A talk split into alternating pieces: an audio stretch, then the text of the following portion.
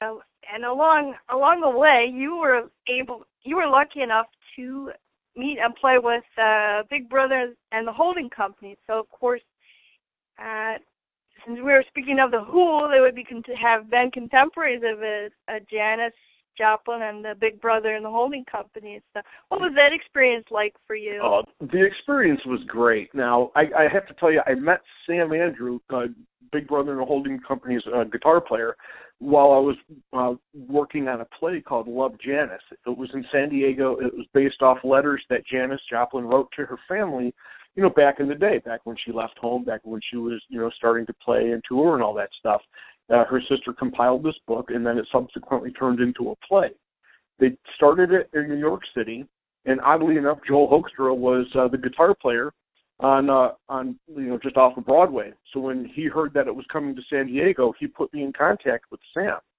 So I did do a cattle call audition with you know I don't know hundred plus musicians, but I was kind of smart. I waited until they compiled the band together that I thought sounded really cool, and then I was like, okay, I'm ready to play drums.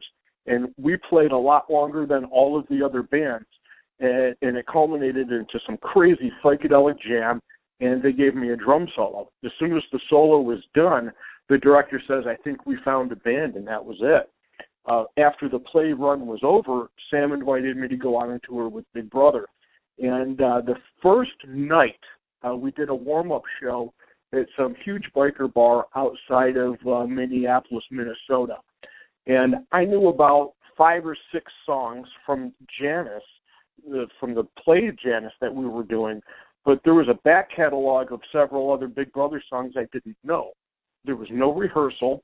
I sat down with the bass player. He wrote out the set list and said, This song has this kind of style. You're going to start this one. So and so starts that one. We'll all come in together and watch me for the breaks. So it yeah. was like crazy improv and I oh, mean, oh wow, it's wow. psychedelic, and it was just a phenomenal night and uh, they brought me out to uh, Europe. We toured around the UK and Germany, and I just had a blast. And it, it was great watching the reception from fans, you know, coming from all these different countries just to see Big Brother play. It, was, it was phenomenal. I had a blast with those guys.